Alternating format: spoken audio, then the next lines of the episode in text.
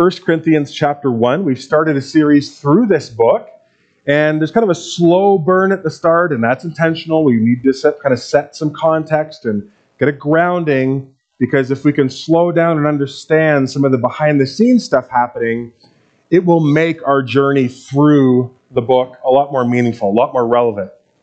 So 2 weeks ago, I just introduced the book and the context. We just looked at the first three verses, and we really discovered there the writer and the audience and the purpose of the book. And I've got it highlighted if you have the sermon notes. It's written by Paul, the Apostle Paul, to the church in Corinth. Paul established the church in Corinth in about 50 AD, about 17 years after Jesus was resurrected. He then writes 1 Corinthians from Ephesus during his third missionary journey in 55 AD. So there's been about 5 years between establishing the church and then writing. This is probably the second letter, but there's a series of correspondences. And he's writing to this church to call them back to who they are in Christ. He says, God has begun a work in you. You have been sanctified. And that's a word in some of your translations that will say, be made holy. You've been set apart for God's purposes. And the rest of the letter, he's going to say, I want you to live into that identity. I want you to remember who you are. You now have a new purpose, a new identity. You're called to be holy. Corinth was a really wealthy and cosmopolitan city in ancient Greece. Can we just go to the map for a sec? Yeah, right there. Just because of where it was and located on an isthmus, which allowed it to have two ports, and it was a center for all kinds of it kind of prospered because of its locality. Even though we might think of Athens as sort of a more significant Greek city in some ways, Corinth, having been taken over by Rome about 100 years before this letter, so 46 BC, it had grown and been rebuilt as a Roman colony and was now a center for the religion. Paul talks about idolatry, but what they would have thought is just civic religion to a bunch of gods. It was a center for commerce. It was a center for education. We'll talk about that in a moment. And for entertainment. The Isthmian Games were second only to the Olympic Games in terms of prominence. They were held every 2 years. So Corinth had this really quick growth from being leveled by Rome to rebuilt over 100 years into one of the most prominent cities in the Roman Empire. Paul goes there on a second missionary journey, spends a year and a half, which is unusual for Paul to spend that much time in a locality. And then he's writing because he's gotten correspondence from people in the church saying, things are not good. There's a lot of issues. There's a lot of troubles. We need your guidance. We need your help. Because remember, they don't have a collected Bible like we have. They are learning in real time how to follow Jesus, and they're having to fill in a lot of blanks. They don't have a model for how to be the church. This is completely new. And I want to talk a little bit about some of those values that inform them, because they're very at odds with how we experience life in the West today. So one of the things that you need to know in terms of the background, the operating system running in the background of Corinth, the culture that people just thought this is just the way things are, was that in a Roman world, you had a very fierce and clearly defined social hierarchy and class system. The ancient Roman Empire had a complex social hierarchy with a really rigid class system that determined a person's status. And the wealthy landowners and politicians were at the top, very few of them, and then many more were at the bottom. You had the patricians, who were the highest class in Rome, often called the elites. You had the equestrians, which were sort of like wealthy businessmen who could influence things because of their money. We might call them upper middle class. And then you had the plebeians, who were working class, lower working class, right along the poverty line. Freedmen, who used to be slaves, who were now granted their freedom. And then slaves. And those three lower levels occupied the vast majority of the population of ancient Rome and Corinth.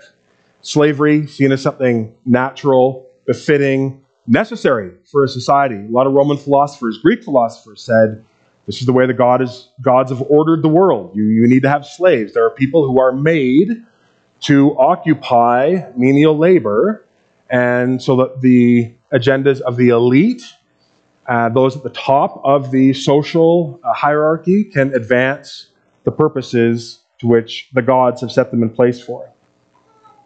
That hierarchy wasn't always strict. There was sometimes movement up or down, but in general, that was rare. People who were born into a certain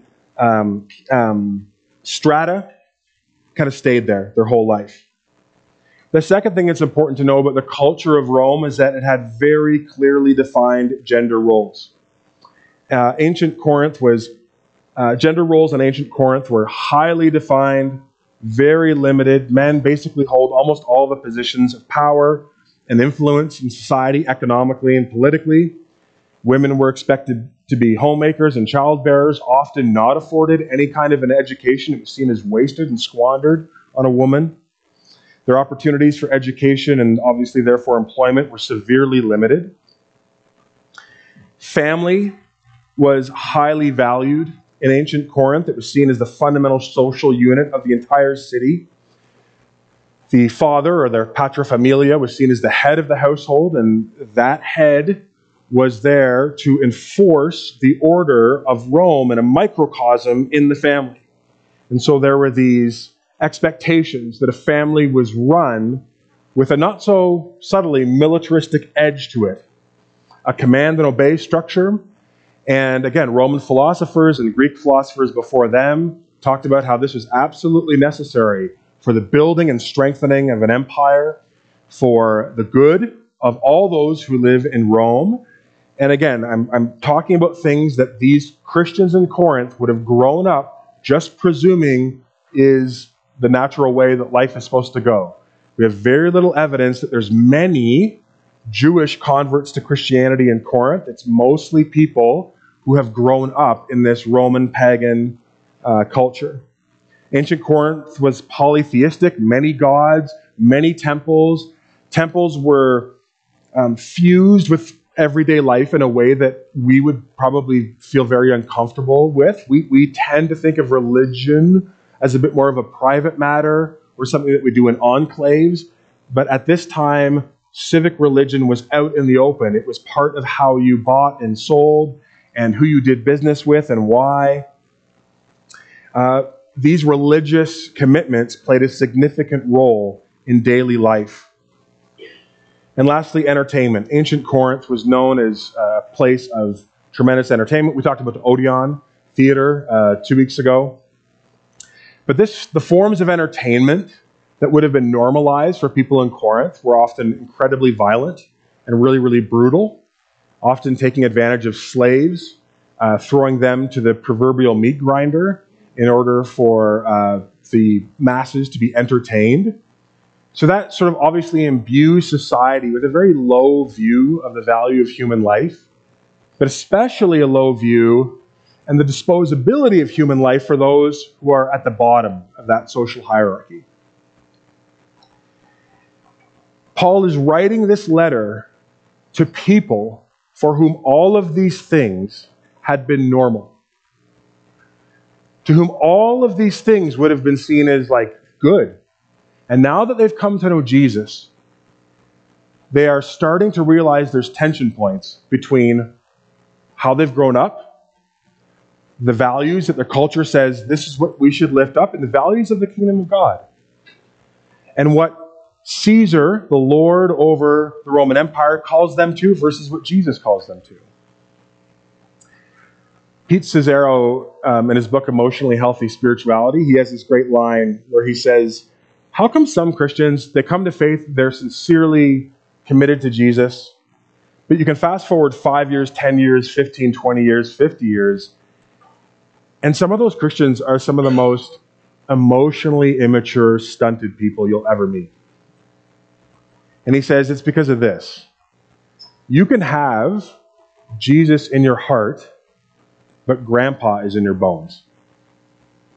Meaning we're all born into a massive momentum of cultural currents that we can be blind to And if we don't become attentive to those things and learn to yield them to Jesus and surrender them to Jesus and ask Jesus to heal us from those things, to save us, to help us, we can stay stuck in those patterns. And Paul is writing to a church who genuinely has Jesus in their hearts, but they have Corinth in their bones. There are just things about life that seems natural to them. And so God has a lot of work to do in this community, freeing them from the sinful ways of seeing themselves, God, life, freeing them from being and living in the world in a way that seems natural to them, that is actually incredibly destructive among themselves, out into the world. And God has a lot of work to do with this community in establishing his priorities and his values. So last week we talked about this big mess that's in Corinth, and we listed these issues. If we go to the next slide, these are some of the issues out of order that the Corinthians are dealing with, and we kind of had that thought of, okay, when the mess is this big, he's got this whole letter addressing all of these. When the mess is this big, where do you start? We had some good conversation around that. I want to pause for a moment, and what I want you to consider, just to pull us into the real ground level, is I want you to look at this list, and I want you to consider the question, what do you think it would have felt like to be in a church characterized by these things? What does it feel like to be a part of a church that's gathering on Sundays and throughout the week and trying to follow Jesus, but at the same time, there are these massive, chaotic, dysfunctional, destructive patterns happening? What would be words that you can imagine some of those Corinthians are feeling as they just try and inhabit the culture of their church? Schizophrenic? Yeah, this sense of like, what's going on? I thought we were all on the same page, and then someone does X when you thought they were going to do Y, and now you're like, wait, I'm really confused. Maybe there's a sense of like, do we even know who we are? Because some people seem to be operating in ways that are wildly destructive and not even accidentally, like on purpose. What's another word that might come up that you'd imagine? Hopeless. Yeah, for sure. This is 5 years later, right? Obviously it didn't, but what do you think the Apostle Paul hears getting this correspondence from Chloe saying, we could use your help, we have some issues, here they are. Could you address those, right? Not like, hey, awesome update video from the appeals, this is happening, awesome, kingdom of God's breaking out, some hard stuff, lots of amazing stuff. Paul, it's basically falling apart, so could you just kind of like help us out here, right? Imagine how Paul felt, this community that he stayed in, invested so much time in, and 5 years later, this is the fruit? Like, oof. Any other words emotionally of what it might feel like to be in a church characterized by these things? Frustration. How about just like plain awkward? We would use the language today like psychologically or spiritually unsafe. Like maybe you never know what you're going to get with people. Maybe there's just so much tension and awkwardness that it's hard to show up and even build relationships because you're clearly not on the same page on so many levels. This is what some might call a messy church. There's books that are written called like Messy Church, and there's even sermon series on Corinthians called like Messy Church. Do you think it's a good idea to frame a church as messy? What do you think? Okay, so part of it is, if it's an acknowledgement that we don't have everything together, and that, if you look beyond the veneer of what might appear on Sunday morning, we've all got places that we need to work on, where we need to grow, where we need to mature, then framing things as, yeah, we're kind of like a messy church. That can actually be a signaler of some humility, right? That we're not posturing and saying like, well, we've got to act together and we're super Christians. Can you think of a way that framing a church as messy, though, could go in the other direction? can actually be really dysfunctional or unhealthy.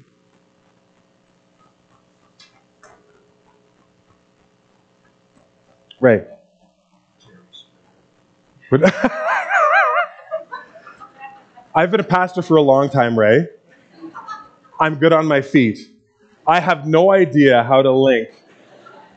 Oh, are you? Keep going. I think I might, actually. Keep going. What do you mean by that? Jerry Springer was the comment. Okay. So if messy means, yeah, we acknowledge this is what's happening in our church, what are you going to do? We're a messy church. Right? If messy, if honesty actually is about recognizing our disobedience and our unfaithfulness to Jesus, and then just seeking to have that validated, then it becomes something really unhealthy. And so this is a church where Paul is saying, I'm sure on one level, I'm thankful that someone was honest enough to expose this stuff, but this actually isn't okay. We've got to do something about it. And so he begins in verse 4. We talked about this last week. He gives thanks for them. He starts with thankfulness. And he just keeps hammering again and again. 9 times in the first 9 verses, he comes back to Jesus again and again and again, grounding the Corinthians, and this is what your faith is about. This is what you need to be focusing on. There's lots of places that we need to start, but I thank my God for you because of his grace given to you in Christ Jesus, because in him you've been enriched in every way, in all your speaking and knowledge, because of our testimony about Christ, it was confirmed in you. Therefore, you don't lack any spiritual gift as you eagerly await for our Lord Jesus Christ to be revealed. He will keep you strong to the end so that you will be blameless on the day of our Lord Jesus Christ. That's an amazing statement of faith by Paul. Imagine knowing the kind of church that you're writing to and saying, he's going to keep you strong to the end. I'm not hopeless. I'm not giving up on you. I know that when Jesus returns, you're going to be blameless. That's amazing. God, who has called you into fellowship with his Son, Jesus Christ our Lord, is faithful. He says that's part of the key of your calling. It's not just to try and pull yourself up by your moral bootstraps and be a better person. It's to first say, I want to enter into a relationship with Jesus and allow his love to transform me and move out from there. And so throughout these 9 verses, Paul is pulling them back into Jesus. And he's finding all kinds of ways to reinforce that when you've got a mess that big, you've got to start with Jesus. You've got to start with Jesus and then allow God through his word and spirit in the community to begin organizing and putting into place the stuff that's disjointed, unaligned, destructive, sinful. Today we come to the first of that long list of issues that Paul needs to address. In verse 10, he says, I appeal to you, brothers, in the name of our Lord Jesus Christ, that all of you agree with one another so that there's no divisions among you and that you may be perfectly united in mind and thought. My brothers, some from Chloe's household have informed me that there are quarrels among you. And this is what I mean. One of you says, I follow Paul. And another says, I follow Apollos. And another says, I follow Cephas. And Cephas was the Aramaic name for Peter, so it's referring to the Apostle Peter. And still another says, I follow Christ. And then Paul says, is Christ divided? Was Paul crucified for you? Were you baptized into the name of Paul? And he says, I'm thankful that I did not baptize any of you except Crispus and Gaius. So no one can say that you were baptized into my name. I mean, yes, I also baptized the household of Stephanus, but beyond that, I actually don't remember if I baptized anyone else. Because Christ did not send me to baptize, but to preach the gospel. Not with words of human wisdom, lest the cross of Christ be emptied of its power.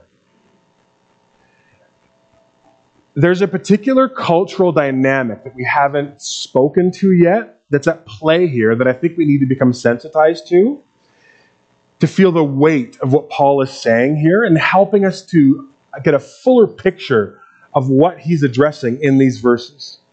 So I want to play this short clip, and as you watch it, just be mindful to think, how does what we're learning in this clip inform what Paul just challenged the Corinthians with? Being a Roman colony with so much prestige, Corinth became a particularly attractive place for Roman citizens and veterans to settle. It was especially attractive for those citizens who belonged to the elite upper class. This brought a strong Roman character to this Greek city. Those who were born into one of these elite families enjoyed special rights and privileges that others did not. Their wealth and status gave them favor with other elites and with people who held power. They lived lives of prosperity, privilege, prestige, and preferential treatment. Not surprisingly, they were often the recipients of exclusive invitations to special feasts associated with the Isthmian Games and other religious festivals hosted by one of the many temples scattered throughout the city. These events attracted high-ranking elites from all over Greece, providing opportunities that could lead to great personal benefit, financial or political. Food, wine, and pleasures of the flesh flowed freely at these events. In this city, status was everything. It mattered a great deal what others thought. The clothes they wore and the social circles that they were associated with played an important role in establishing their status before others within their community. Another indicator of status was education. They sought to closely associate themselves with certain public educators called sophists, which literally means wise ones. These sophists were articulate speakers and masters of rhetoric, the art of persuasion. The greatest sophists were well respected and gained large public followings. With their high social status, they felt that manual labor was beneath them. Instead, they made good money charging people to come and listen to them deliver eloquent speeches or to debate other sophists. Disciples of a particular sophist would pledge their loyalty to their master, banding together to form a camp of faithful followers. They sought to become a reflection of their teacher like in a mirror, both in the way he behaved and in the way he spoke. Meanwhile, they distanced themselves from those whose loyalty lay with rival sophists. Many of the elites believed that keeping company with a great sophist was a badge of their high social status. They were willing to pay handsomely to become a disciple of a renowned sophist, and those who could afford it might even pay for their sons to learn under their tutelage.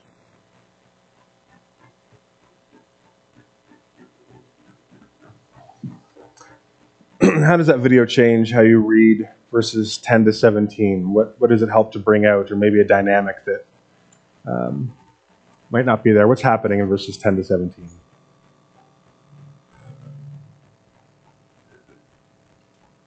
Ray?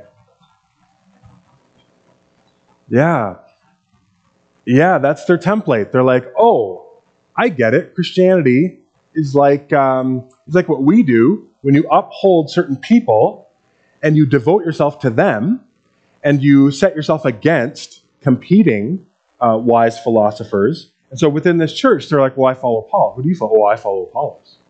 And there's factionalism. There's divisions. But what's important to understand is what's driving it, though. Why are they doing it? And the answer is because they want status. They want to be seen as important. They think, oh, what God is doing in our lives is lifting us up in a way that now we're superior to other people. And even within the church, it was like, well, there's certain levels of Christians. And they're taking this hierarchy and they're kind of mushing it all together, but it's coming from this place of, oh, like if I invoke the name of Paul or Peter or even Jesus, I'm trying to gain status. I'm leveraging it in a way that someone involved in a personality cult would. And a baptism becomes a way to say, see, like I was baptized in Paul's name. So there's this deep groove of prideful self-interest that is an undercurrent that is just in their bones. And they've kind of taken some of the truths of Christianity and just sort of mapped it onto it. And Paul is saying, no. What we're going to see in the weeks ahead is he says, Christianity is not a baptism of the Corinthian culture. It's a baptism into a new kind of life. And actually one where your status, your greatness, your prominence is actually correlated to your willingness to serve and go low. And to be seen as nothing. To be seen as a slave to Jesus. And so what Paul's going to do over these next really probably 4 chapters specifically, is he's going to drive home this message. That greatness in Corinth, to ascend to the top, you know what that feels like, but that is not the way God operates. That is not the way you attain greatness in the kingdom of God. And he's going to start with the cross as a way of reinforcing that the kingdom of God is often a reversal of the values that these early Christians just took for granted. Really, really powerful, really interesting. Don't want to steal too much thunder from our speaker next week, because Rick and I are away at the ECC AGM, and Josh Evans is going to be speaking partly on this passage. Josh was born and raised in Nelson. He's attended our Covenant youth group. He's just completed his second year at Clearwater College of Biblical Studies in Caroline, Alberta. He's planning to finish with a Bachelor of Theology. Rick has been a significant influence in his life and theological formation. And I'm really excited that he's going to be speaking next week. And I hope that you will be out in full support and encouraging him. It's amazing when any young person takes the leap and says, I want to begin honing maybe these gifts that God has given me. And he's going to be speaking to some of the broader themes here of Christian unity. But for today, let me close just with this, to recognize that Paul is setting up what are going to be experienced by the Corinthian church as a number of haymakers. That he wants there to be unity, and that unity isn't going to be found if you're trying to climb over each other and trying to make a name for yourself and promote yourself, to use faith or the fact that you were planted by Paul or taught by Apollos as a source of status. You belong to Jesus. But that means a radical humbling. And your baptism is not a symbol of your greatness, but your death. And then rising up to a new kind of life where Jesus is your king. And life is about raising his status and not your status. And then Paul will move through all of these issues, finances, sexuality, lawsuits, confusion over future resurrection. But he's going to do it through this idea that God's values are inverting what felt natural to the Corinthians. Homework for this week, if you want, just a little note. Romans chapter 6, the book of Romans, written by Paul to the church in Rome at a later visit when he was in Corinth. And from Corinth, he writes to Rome, Romans chapter 6, read the whole chapter. It's a teaching on baptism and what it means. And it's a good little spiritual gut check to hold it in tension with what he's talking about here. So the challenge for us, and I'll just leave this and let it sit, let it simmer, maybe let God through his Spirit and his word do an uncomfortable work. Jesus may be in our heart, but the Kootenays are in our bones. Right? Jesus is in our heart. It's real honest faith, but there are things that just come very naturally to us. And maybe it's not the Kootenays, maybe it's where you were from, GTA or the coast or somewhere in America. Am I willing to this week, honestly, go before God and say, can you show me the ways that I'm living that are really out of sorts, disjointed, dislocated, out of alignment with what you would have for me, God?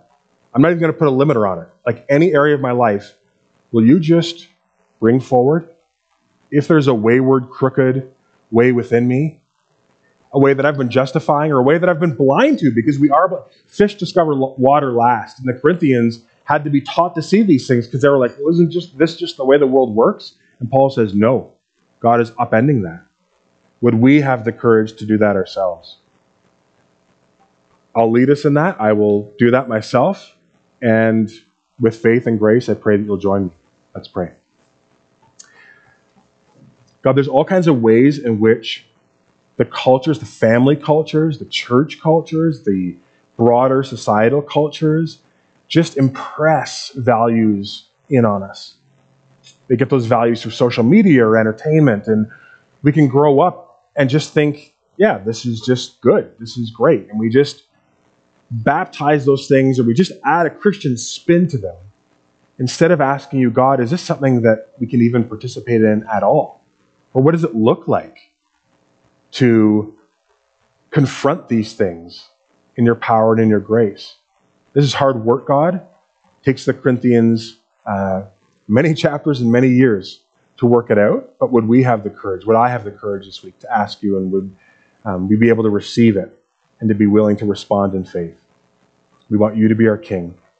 We want to honor and bless you with our lives.